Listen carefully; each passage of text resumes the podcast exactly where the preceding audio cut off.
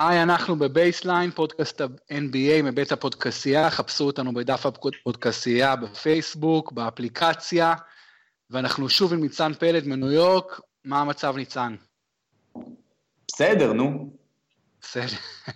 שבוע שעבר דיברנו ניצן על איך הפלייאוף הזה הוא פח, והגענו הגענו לגמרים האזוריים, ובצד המערבי היה לנו משחק ראשון די מדהים של יתרון 25 נקודות של סן אנטוניו, ששווקו חיים לגמרי מהרגע שקוואי לנארד נפצע, ופתאום גולדן סטייט היו, היו מדהימים.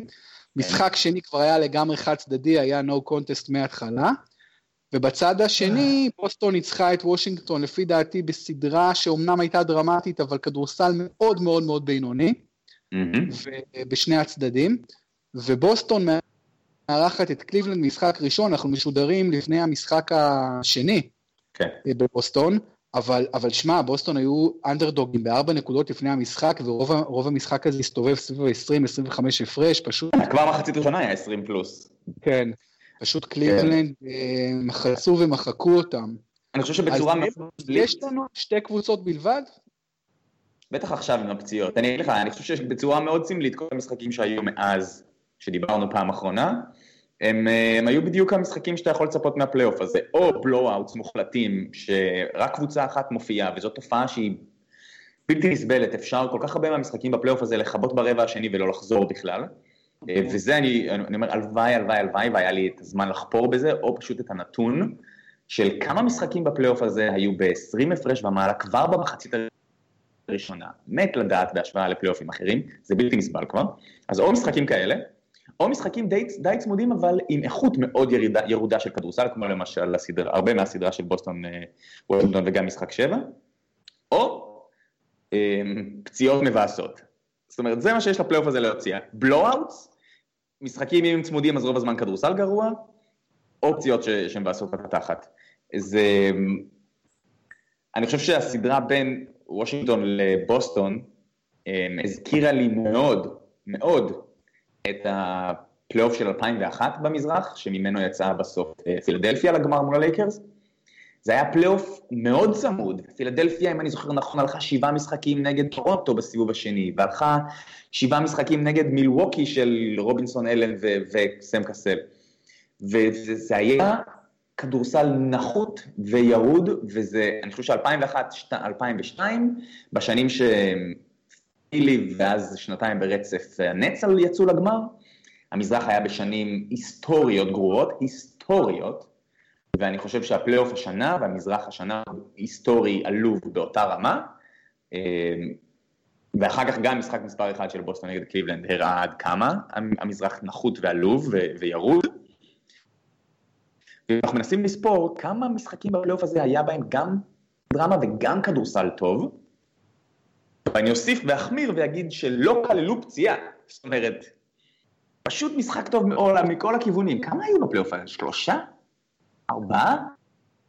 יוסטון, אה, אני חושב שסן אנטוניו היו אחראים לחצי מהם, היה להם משחק ארבע נגד אה, ממפיס, שלא היה כדורסל מדהים, אבל לפחות לא היה ברמת מזרח. אה, אני חושב שהמשחק הראשון שלהם נגד גולדן סטייט היה גם כדורסל טוב וגם דרמטי, אבל זה לא קרה באותו זמן, זאת אומרת כשהיה כדורסל טוב היה פער 21, ואז כשהיה כדורסל טוב לשנייה היא חזרה מפיגור 20.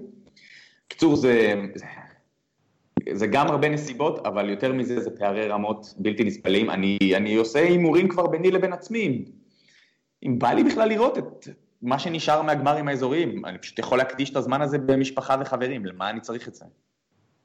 תראה, יש לנו באמת גולדן סטייט כבר עם מאזן 10-0, קליבלנד מאזן 9-0, אין לי, אין לי מספרים מולי, אני לא זוכר כאלה מאזנים, אני לא זוכר שתי קבוצות שהולכות כל כך קל לשלבים כל כך גבוהים. וזה עוד, אחרי, וזה עוד אחרי קליבלנד שנתנה אה, חצי שני של העונה מאוד מאכזב. אגב, פה אה, ניצן בישראל, אתה יודע, יש המון אוהדי סלטיקס, והאופוריה שתקפה אותם אחרי הניצחון אה, בגיים 7 מול וושינגטון, אתה יודע, והם פתאום כולם שכחו מה, מהסדרה שלהם נגד אה, שיקגו, שבלי פציעה של רונדו הם כנראה מפסידים את הסדרה הזו 1 ל-8, ושכחו, ושכחו מתבוסות נגד הוויזרדס, ופתאום אופוריה, וקלי אוליניק, ואייזאה, ובוסטון, והמאמן, והכל, ואתה יודע, וכל הגלוריפיקציה הזו ש...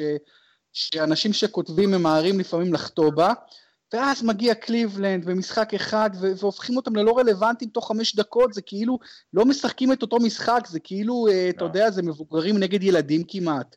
כן, דיברתי עם אה, חבר אתמול, וניסינו לקרוא, כאילו חיפשנו איך לקרוא לזה, כי זה לא מרגיש כמו פערי רמות, כמו שאתה אומר, זה מרגיש כמו ליגה אחרת, גילאים שונים, ספורט אחר, זה לא מרגיש כמו פערי רמות. פערי רמות, אתה אומר, לקחת סדרה בחמישה משחקים ביתרון ממוצע של שש או שבע נקודות אה, לניצחון, זה פערי רמות. לא, ושוב אני אגיד, זה לא קליבלנד שעשתה איזו עונה סדירה עם, עם, עם לא. מספרים יוצאי דופן, ממש ממש לא. כן. אמנם זו קבוצה אלופה, וקבוצה ש, ש, שבטח יודעת איך לציין בפלייאוף. תשמע, עוד משהו, אפרופו אנשים שכותבים, ואפרופו ישראל, בכל זאת אנחנו מואזנים בישראל. תשמע, אתה יודע הרי מה היה לפני שנה וחצי, כאשר הוא פחות, כאשר דיוויד בלאט פוטר מקליבלנד, היו עשרות כן. ומאות טקסטים של חרפה וכלימה ובושה ללברון ג'יימס, בושה לקליבלנד, איך עשיתם את האקט הלא אנושי הזה, האנטישמי הזה, המחפיר הזה. תשמע, אם כל האנשים שכתבו אז היו מסתכלים מה קרה מאז, קליבלנד זוכה באליפות, איך קליבלנד משחקת בפלייאוף הזה, איך לברון משחק, איך הכדורסל של טיירון לו משוחק. אתה מבין, זה מה שאני כל כך כל כך מתעב בעיתונות ספורט. שאנשים כותבים כאשר משהו קורה ולעולם לא יתנצלו, לעולם לא יסתכלו אחרי זה מה קרה ויבואו חשבון עם עצמם. עם עצמם, אתה מבין?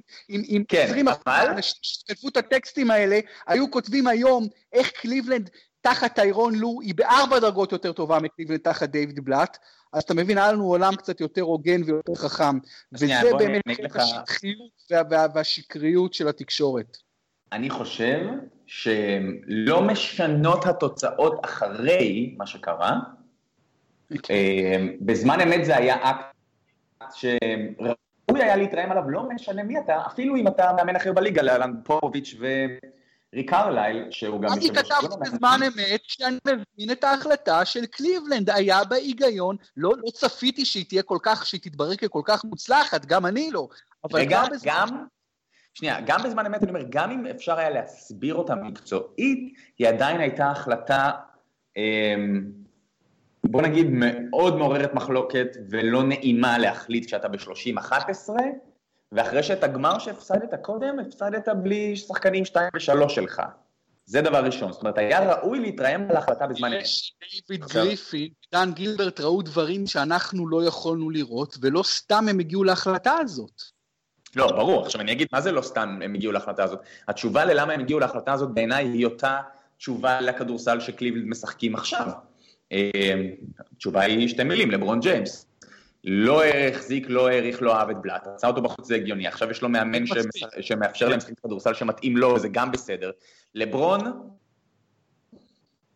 תראה, כשלברון נתן למאמן לפרוח ולהצטיין תחתיו, ואני מבין שזה אולי תיאור קצת מוזר, כי בדרך כלל השחקן הוא תחת למאמן, אבל לא בכל הקריירה של לברון, תמיד המאמן היה תחתיו, כשזה כן קרה, הם שיחקו כדורסל בלתי ניתן לעצירה בשנתיים באמצע של מיאמי עם ספולסטרה. ספולסטרה הפך למאמן כביר ומוערך תחת לברון, נכון. אה, ולכן זה תמיד מעלה את התקרה. התקרה של לברון בלי מאמן היא, היא עדיין מאוד מאוד גבוהה, אבל לברון שנותן למאמן להצטיין, אה, אני חושב שזה תקרה שהיא באמת בלתי ניתנת לעצירה. מיאמי של השנתיים האמצעיות שם היא, היא באמת אחת, קבוצה היסטורית.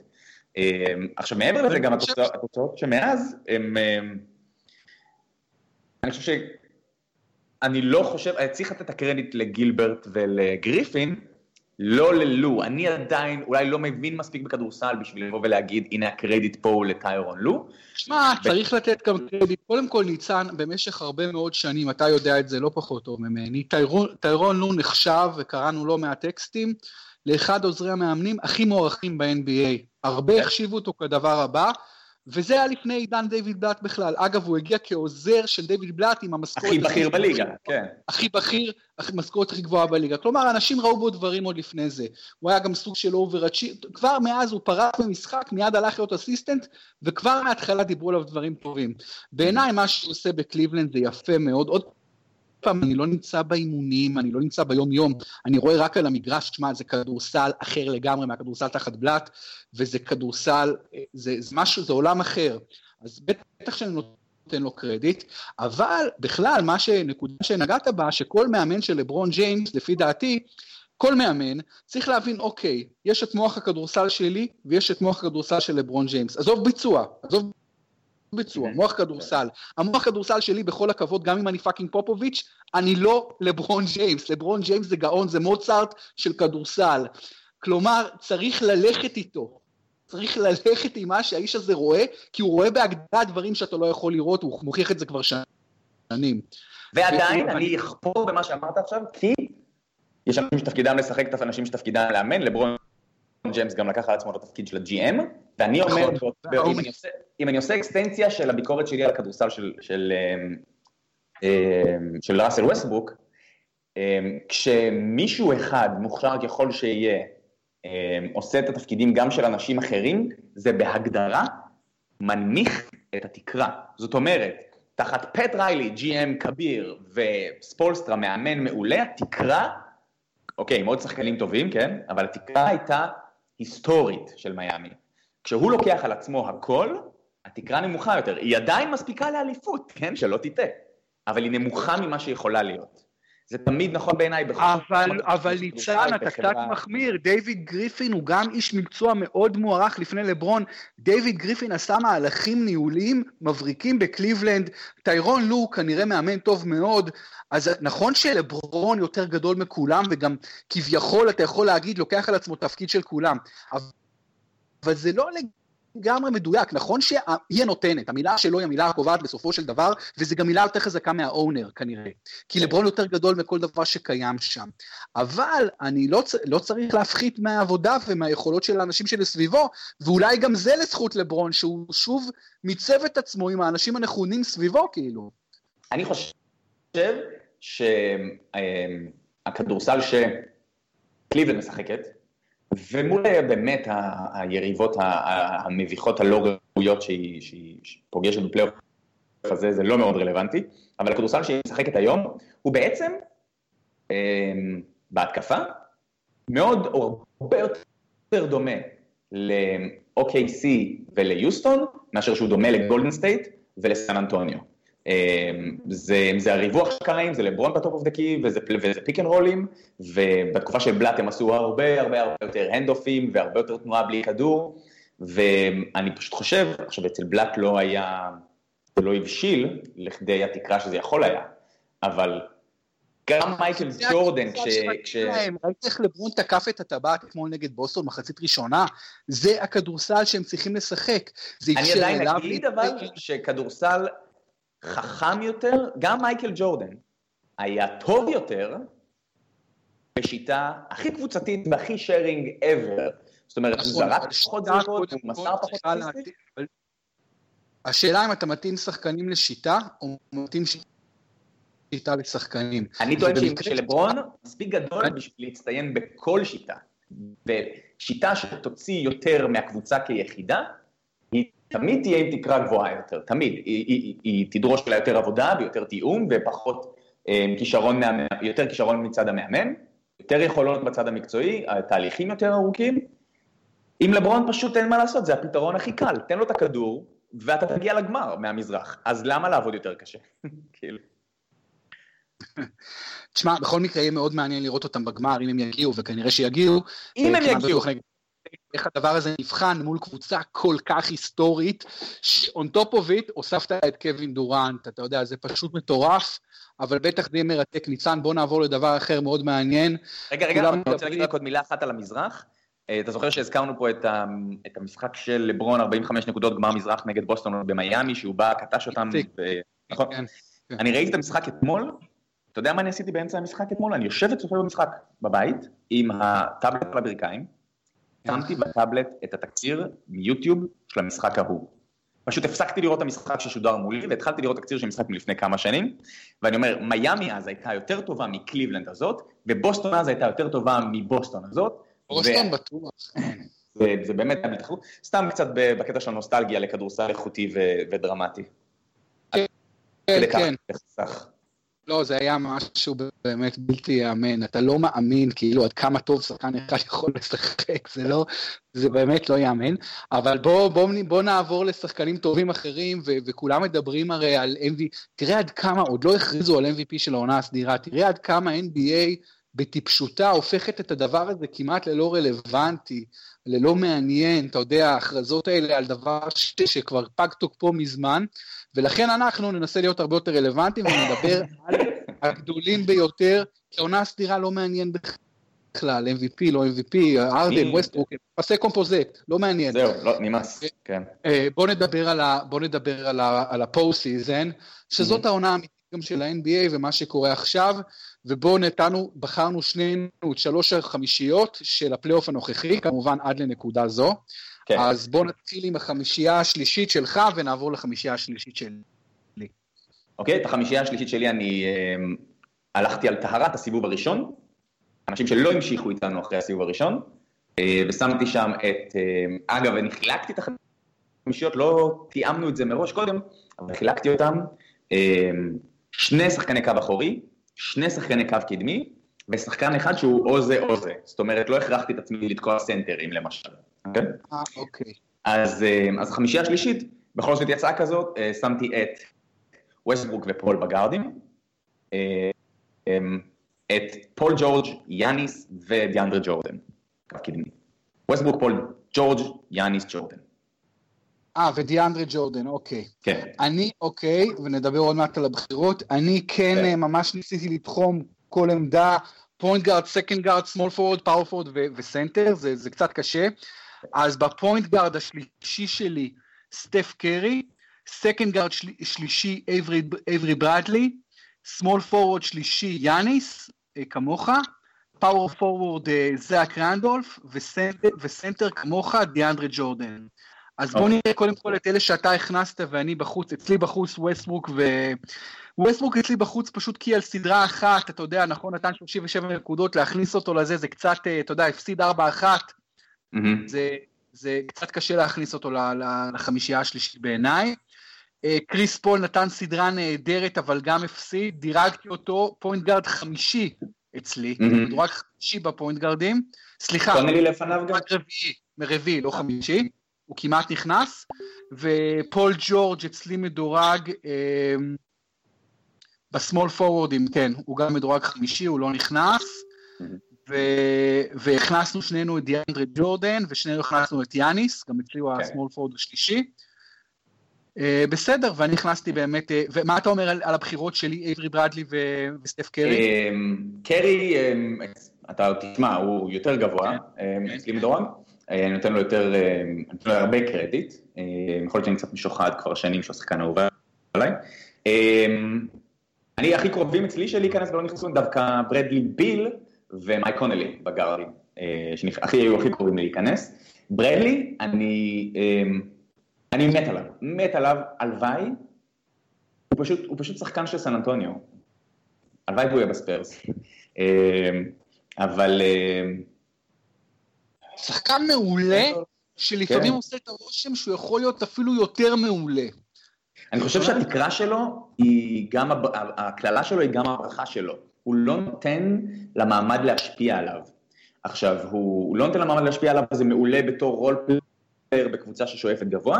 מצד שני, אם אתה לא נותן למעמד להשפיע עליך, יש לזה גם אלמנט של, אוקיי, אז מתי אתה מתעלה, כשחשוב, אתה כאילו, הוא קצת, הוא קצת אה, מנותק מהסביבה, ו operates בתוך ה space שלו, כ role player, בתוך שיטה, הוא נכס השחקן הזה, והוא ממשיך להשתפר בקליעה ובהגנה כן, ובריבאונד. כן, הוא two-way player נהדר גם, הוא two-way player אמיתי. חותך ב backdoor שבע פעמים במשחק, זה, זה שווה ערך לדעתי לאיזה שניים וחצי סלים בממוצע למשחק, פשוט ה backdoor שלו, כשהוא עומד בפינה, פשוט, עכשיו יש הרבה מוסרים טובים בבוסטון, בייחוד הורפורד, אה, הוא מקבל כדורים בבקדור שם מאחורי, אתה יודע, העורף של, של השומר שלו, אה, זה עניין של כושר, הוא גם עושה לי רושם של בן אדם אה, של אתלטי על. הוא אתלט על.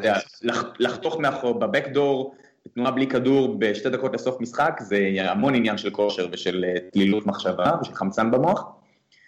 מאוד אוהב אותו. אני שמח לראות ששמת אותו, אני חושב שזו מחשבה מקורית שאפשר לעמוד מאחוריה. זהו, שבוע שעבר שתכננו להכניס את האייטם אה, ובסוף לא היה לנו זמן, הוא לא היה בפנים, אבל השבוע כללתי אותו.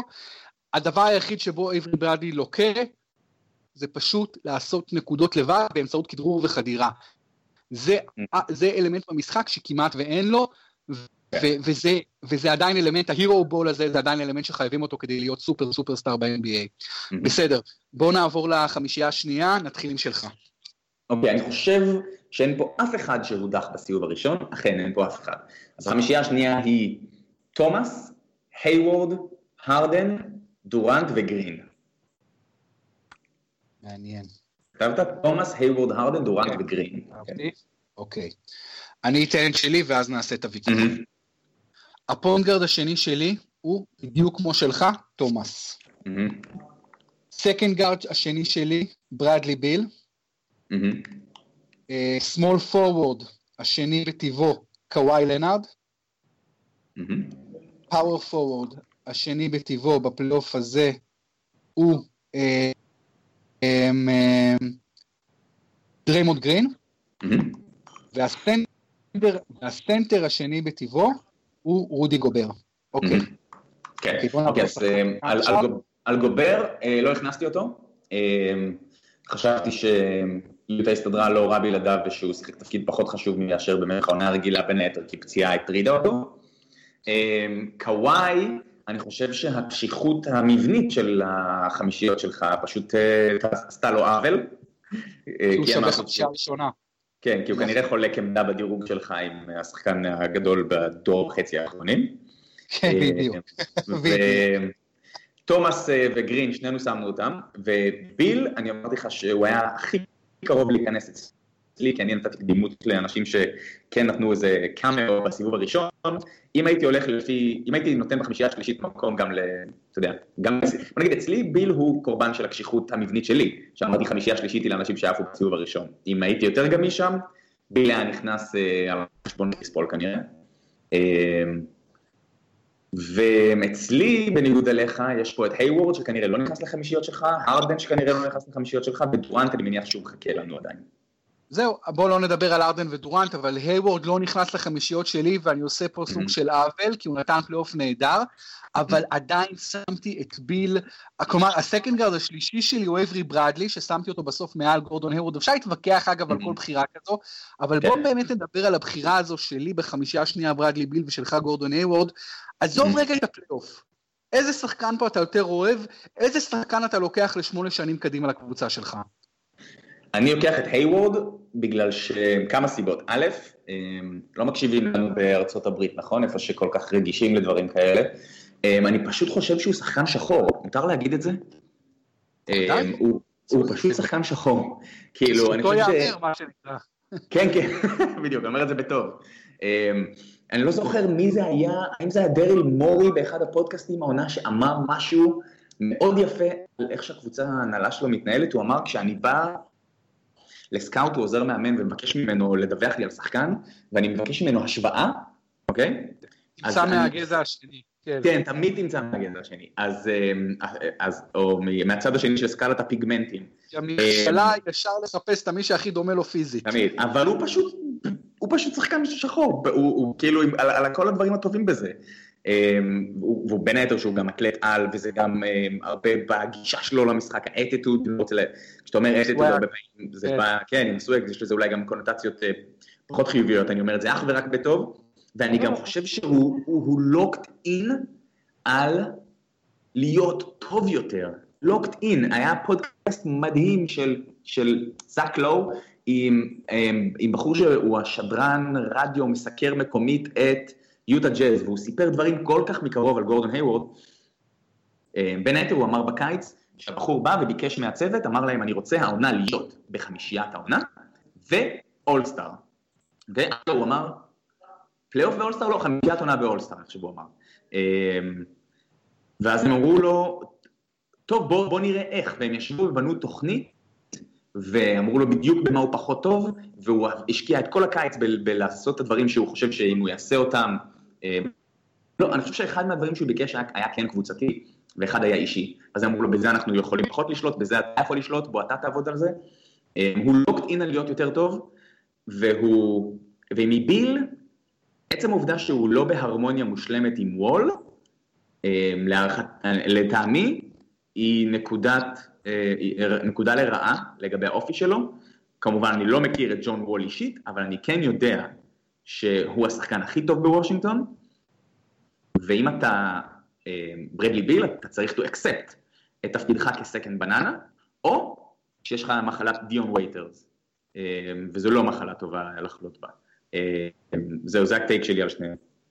אוקיי, okay, אז קודם כל לגבי גורדון היוורד, אני לגמרי מסכים שהבן אדם לא קטין על שיפור קונסיסטנטי, אתה רואה את זה מעונה לעונה, הוא משתפר ומשתפר משמעותית. כשאתה אומר עליו שחקן שחור, אני חושב שאתה אומר את זה גם כיוון שאין אף סקנד גארד לבן שבכלל נמצא בספירה שלו, ביבשת שלו בכלל. כל הסקנד גארדים הטובים בעולם הם שחורים, גורדון היוורד הוא ממש יוצא מן הכלל וזה הופך אותו למשהו מאוד מיוחד, כי היום ל- ללבן להצטיין בעמדת הסקנד גארד זה כמעט כמו ללבן להצטיין בעמדת ה cornerback בפוטבול, זה, או, או אני, יותר, ה running back. אתה, כן. מכיר, אתה מכיר halfback לבן שיכול להצטיין לא. ב-NFL? אין חיה כזו כבר 30 שנה, נכון? לא קיימת חיה כזאת. אם כן, הוא מחזיק מעמד עונה וחצי, ואז נפצע. לא, אין, אין לבן halfback מצטיין, זה דבר שלא קיים 30 שנה כמעט, באמת לא קיים. וכמעט על אותה מידה, לא קיים סקנד גארד לבן אה, מצטיין, וגורדון היוורד באמת, לכן אתה אומר, וואלה, הוא שחור, ברור שהוא שחור, כי הוא כל כך טוב. והוא בהחלט... נגיד אמריקאי, אני אוסיף ואגיד סקנד גארד לבן אמריקאי. כן, נכון, נכון, נכון, מאנו ג'ינובילי, זה נכון, כן. נכון, אוקיי. עדיין זה נדיר, גם אם אתה מסתכל על כל העולם. עכשיו תראה, אוקיי, אחרי שאמרתי את כל הדבר הזה, ואתה מבין כמה אני מעריך את גורדון היוורד, אני מסתכל על ברדלי ביל, ומה שאני רואה שם זה שחקן שלא בטוח שהוא פחות טוב מג'ון וול. אני רואה שחקן שמתחיל, יש הרי תקרה ויש רצפה. הרצפה של ברדלי ביל הרבה יותר גבוהה מהרצפה של, ג'ו, של גורדון היורד. מה אני רוצה להגיד? הוא התחיל קריירת NBA בצורה יותר משכנעת ויותר, הוא מתחיל במקום יותר גבוה, והוא. עושה בשנים הראשונות שלו בליגה יותר, אם אני זוכר נכון, אפשר להסתכל כן, על כן. זה, אבל אני לא חושב, כן, כן, יותר ממה שהיוורד עשה, ועדיין אני רואה אצל הבן אדם הזה גרף שיפור, ואפילו גרף שיפור מרשים, ותשמע, הבן אדם הזה בסופו של דבר הוא ידית יותר גדולה מהיוורד, שהוא ידית בפני עצמו, כן. ויש לו את זה. יש לו את המנטליות הזו, אתה קורא לזה אולי מחלת דיון וייטרס, ואני לא יודע עד כמה הוא ווול מסתדרים, אבל אני רואה את התוצאות בשטח, התוצאות בשטח טובות מאוד. זו קבוצה שהייתה נמושה היסטורית ומגיעה לגיים 7 של חצי גמר מזרח ועשתה עונה מרשימה. ברדלי ביל, אם אתה אומר לי עכשיו שמונה שנים קדימה, ואני חייב כן, לבחור גורדון היוורד, ברדלי ביל, אני GM, ויכול להיות שאני עושה טעות, אני לוקח את ברדלי ביל. כי פשוט אני חושב שהוא הולך להיות סופרסטאר קונסיסטנטי בליגה הזאת. הוא גם עוד לא בן 24. זה מדהים, אתה מבין? כן. הוא פשוט, הוא, הוא, הוא, הוא, הוא מנטליות של scorer עם יכולות של scorer. של מדהים. היוורד בן 27 כבר. כן. כן, בדיוק. יכולות מאוד גבוהות של scorer ושל shooter. כן. כלומר, הוא סוג של second guard אידיאלי לתקופתנו. אתה, אתה יודע איתי? למי סימונס משווה אותו כל הזמן? הוא אומר את מי אני רואה בו כל הזמן? תן לי לחשוב רגע, זה מעניין. את מי הוא רואה בו בברדלי ביל? מי הוא, את מי הוא מזכיר מהעבר? לא עבר רחוק בכלל. לא עבר רחוק. כן, כבר עבר, אבל לא רחוק. לא, לא, לא, טים, לא טימק. לא. לא, לא, לא. יותר, אה, כמו שאמרת, שהוא שוטר. שוטר אתלטי. אה, מי? ריי אלן. ריי אלן? אה, כן. דווקא אני לא חושב שהם כל כך מזכירים... בגלל זה זו השוואה מאוד מעניינת, כי היא לא... יותר פיזי מריי אלן. הוא, יותר, הוא בנוי יותר טוב מרי אלן גם. תראה, אני לא יודע, אלן בשנים הראשונות שלו... הוא יותר חזק. מרי... בגוף כן, יש לו, יש לו, הוא יותר חזק מרי אלן, undoubtedly. בשנים הראשונות שלו הוא היה סלאשר ודנקר אדיר, אלן, קל לשכוח, כי הוא סיים את הקריירה אחרי כל כך הרבה שנים של שוטר, נכון, אבל הוא היה סלאשר ודנקר. הוא היה אתלט נהדר, לא היה לו כן. הרבה כוח, לא היה לו הרבה כן. כוח. ברדלי ביל אתה רואה כתפיים, אתה רואה חזה, אתה רואה upper body עם הרבה מאוד כוח, בטח לעמדת הסקנד גארד. בכל אופן, אני חושב שהוא יכול להיות שחקן, אולי זה, אתה יודע, זה, זה כפירה בקודש, אני חושב שהוא יכול להיות שחקן יותר גדול מרי אלן אפילו. הוא עוד לא שם. שהוא יכול אולי... להוביל contenderית? להיות שחקן אחד ב contenderית? אני לא ראיתי רי אלן מוביל contenderית כ alpha dog, בחיים לא ראיתי אותו עושה את זה. לא, לא חושב שהוא יתקרב לזה בכלל, להיות alpha dog של contenderית. הכי רחוק שהוא הגיע היה... עם ברדלי ביל לעשות את זה, אגב. מה זה? אני גם בספק אם ברדלי ביל יכול להיות כזה. לא, אני אומר, בגלל זה כשאתה אומר שהוא יכול להיות יותר טוב מרי אלן, אני אומר alpha dog ב contender, אה, כי אין בעיה. אולי כן, אולי כן, שמע, בהתחשב בזה שהוא לא בן 24, ויש לו שילוב של גם יכולות וגם אופי כזה של, של, אתה יודע, שהוא לוקח על עצמו, יהיה מעניין לעקוב אחריו, בכל מקרה אני רואה אצלו תקרה יותר גבוהה, ואני רואה כבר עכשיו יכולת יותר גבוהה מגורדון היוורד, והיכולת של גורדון היוורד מאוד מאוד גבוהה, בכל מקרה הם מאוד מאוד מאוד דומים במספרים ובתוצרת, ובהחלט אפשר להתווכח על זה וזה מעניין. ניצן, בוא נעבור לחמישייה ראשונה, ניתן לך את זכות המילה האחרונה, האחרונה, אז אני אתחיל עם אה, אוקיי, go. שלי, הפעם אתה תיתן את המילה האחרונה. אוקיי, point guard ראשון בפלייאוף הזה, ג'ון וול. second guard ראשון בפלייאוף הזה, ג'יימס הרדן. small forward ראשון, לברון ג'יימס. power forward ראשון למרקוס אולדרידג'. center ראשון, טריסטן תומפסון. או, וואו. אוקיי. בסדר, יש פה... יש פה כמה דברים מאוד מעניינים. אני חושב שהלכתי הרבה יותר straight forward. ג'יימס, מי פאוור נתתי ראשון? שאני מסתכל שוב. אולדרידג' וטומפסון, אוקיי. אוקיי. אז שלי זה בקורד של קרי ווול. קוואי וג'יימס. ואל הורפורד שמתי בסנטר. הורפורד? כן. נחמד שעשינו דברים שונים. זה מצריך הסבר. אוקיי, בואו בוא נתחיל מה backcourt. אתה שם את וול, קודם כל וול אנחנו, אנחנו, כן, אנחנו... פלייאוף עצום. פלייאוף עצום, עלה מדרגה.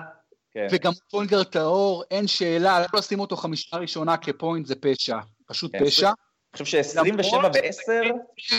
seven, ב game 7 הוא לא הופיע, הוא לא הופיע, הוא לא היה טוב ב game 7 נגד בוסטון, אבל הוא נתן כזה פלייאוף גדול וכזאת עונה, עזוב את העונה, הוא נתן כזה פלייאוף גדול, שהוא באמת רכז ראשון, אתה שם לידו את סטף, אני באמת שמתי את סטף כ point guard, ואפילו שמתי את סטף אחרי אייזאה תומאס, כי בעיניי, וסטף נותן בעיניי פלייאוף אדיר, אבל זה קל מדי, אייזאה, עם כל הנסיבות וכל הקושי שבעניין גם בסדרות, שמתי את אייזאה כ point לפני סטף, אתה שם אותו ראשון, אני יכול להבין את זה, הוא באמת נותן לי אופי של פלייאוף מצוין, אבל ה second guard שלי הוא הרדן, מה, איפה אתה שמת את ג'יימס הרדן? זהו, הרדן הוא חמישייה שנייה, כן, נכנס חמישייה שנייה, בעיקר בגלל שלא התקדם לגמר מערב עם יתרון באיטיות, וכמובן היה כל כך מחפיר בסוף של הסדרה.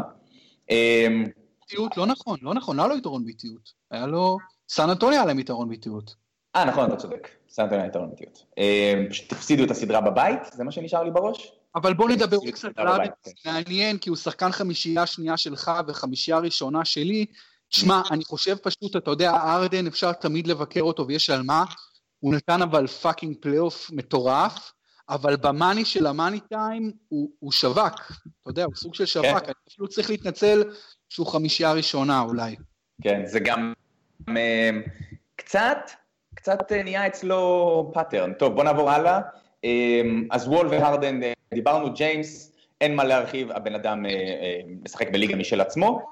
אני הלכתי עם קוואי שאצלך הפסיד לברון כי הוא היה בתוך אותה עמדה, אני לא חושב שצריך לתרץ למה קוואי חמישייה ראשונה, אני חושב שגם אתה, אם היית יותר גמיש עם הבחירות, היית שם אותו. פשוט הייתי נוקשה עם העמדות. אז נשארנו עם שלוש בחירות יותר אלטרנטיביות, אתה שמת את אולרידג' וטומפסון, אני שמתי את הורפורד, אני רק אגיד במילה למה הורפורד כן, אני חושב שהוא השחקן הכי חשוב. סטר אחרון, בוא קודם נתחיל עם הפאור פורד, אתה שמת מי, הורפורד והשני שלך זה? כלום, זה קוואי וג'יימס ב forwardים. אה, קוואי וג'יימס כ forwardים, אוקיי. אז איפה אולדריץ' ממוקם אצלך אגב? איפה למרקוס אצלך בחמישיות? חמישייה רביעית. רביעית? זה לא בסדר.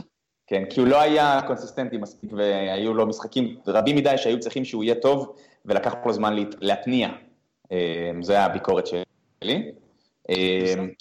שונה ואצלך רביעית, לפי דעתי למרקוס נותן פלייאוף ממש ממש טוב, כאילו...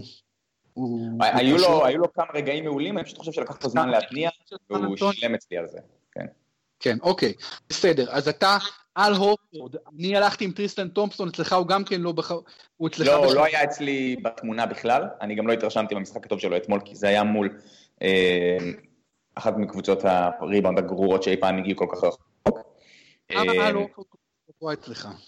כי אני חושב שהוא השחקן הכי חשוב בבוסטון. אני חושב שאם אם אני צריך להחליף... כן, אני חושב שאם צריך להתחיל להחליף חלקים בקבוצה הזאת בשביל, אתה יודע, לגרום לה להמשיך להתקדם ולצמוח בהתאם לחוזים שהיא יכולה להמשיך להחתים ועל מי לשמור, אז נכון, הוא חתום הרבה קדימה. אני חושב שהיא מחליפה את קראודר, את תומאס, יש הרבה שחקנים שיכולים להיות plug and play במובן הזה, אני חושב שהוא לא קריטי לשיטה שלהם, אני חושב ש stretch five שמוסר מעולה הוא סופר קריטי לשיטה שלהם, ואני חושב שהוא השחקן הכי חשוב במה שהם עושים עכשיו, ושההחלפה, אם אני צריך להחליף את כל אחד משחקני החמישייה שלהם נגיד, או הרוטציה הבכירים, במישהו, בוא נגיד ברמתו מה, מה, מיתר הליגה, אותו יהיה הכי קשה להחליף, וזה השינוי יהיה הכי קריטי. אני אפילו ארחיק ואגיד שאני חושב ש... העובדה שתומאס כל כך טוב בפלייאוף הזה, וכל מה שקרה לו, ועם אחותו, ועם השיניים והכל, זה לרעת בוסטון, כי עכשיו כל כך אוהבים אותו בבוסטון, שהם חייבים להחתים אותו על חוזה שהוא לא יצדיק, כי הוא liability מוחלט בהגנה. אני חושב שבהסתכלות קרה על זה, תומאס צריך להחליף במישהו מהדראפט, והורפורד הוא בעיניי השחקן הכי חשוב בקבוצה שהיא תכלס בגמר אזורי, ולכן הוא בחמישייה הראשונה. אוקיי, אז תראה, קודם כל איזאה, אה, זה לא הוגן להגיד פלייאוף גדול, עונה גדולה. גם עונה כן. גדולה ופלייאוף גדול, וכשאני מסתכל על שיטת, המס... על ההתקפה של בוסטון, הרבה מאוד עובר דרך היכולת יצירה וסיומת של איזאה, בעיניי הוא שחקן יותר, עם כל הכבוד לאורפורד, הוא יותר חשוב, אורפורד גם אכזב בעונה הסדירה, גם ברדלי אולי אפילו יותר חשוב, נכון שאורפורד שחקן מאוד מגוון ומאוד מיומן וחשוב, אבל גם, גם באטלנטה הוא נעצר איפשהו בסוף, הוא נעצר, ואני רוצה עכשיו להתמקד בטריסטן תומפסון, הסנטר הפותח שלי, שחקן שבעיניי פשוט אף פעם לא קיבל ולא יקבל את הקרדיט העצום כל כך שמגיע לו, כי הוא באמת השחקן שהתרומה שלו היא לגמרי הפוכה למספרים שלו. הוא שחקן בעיניי, אתה יודע, הוא בעיניי נכס, הוא שחקן כמעט יחידאי ב-NBA, כשאני מסתכל על התרומה שלו בריבה, אה, אז אנחנו באמת נגיע לסיום, אבל מילה שלך על טריסטן ותגיד שלום. זה הזיה. אז היה. אוקיי, בסדר. אז אולי נדבר על זה גם שבוע הבא, נהיה לקראת ה finals, נדבר יותר על כן. טריסטן תומפסון, בעיניי שחקן חשוב מאוד לדבר עליו, בין היתר. ניצן, היה תענוג, תודה רבה. תודה. תודה שהייתם איתנו בבייסליין, פודקאסט ה-NBA מבית הפודקסייה, חפשו אותנו בפייסבוק, באפליקציה, תמשיכו להיות איתנו בסוף השנה. להתראות.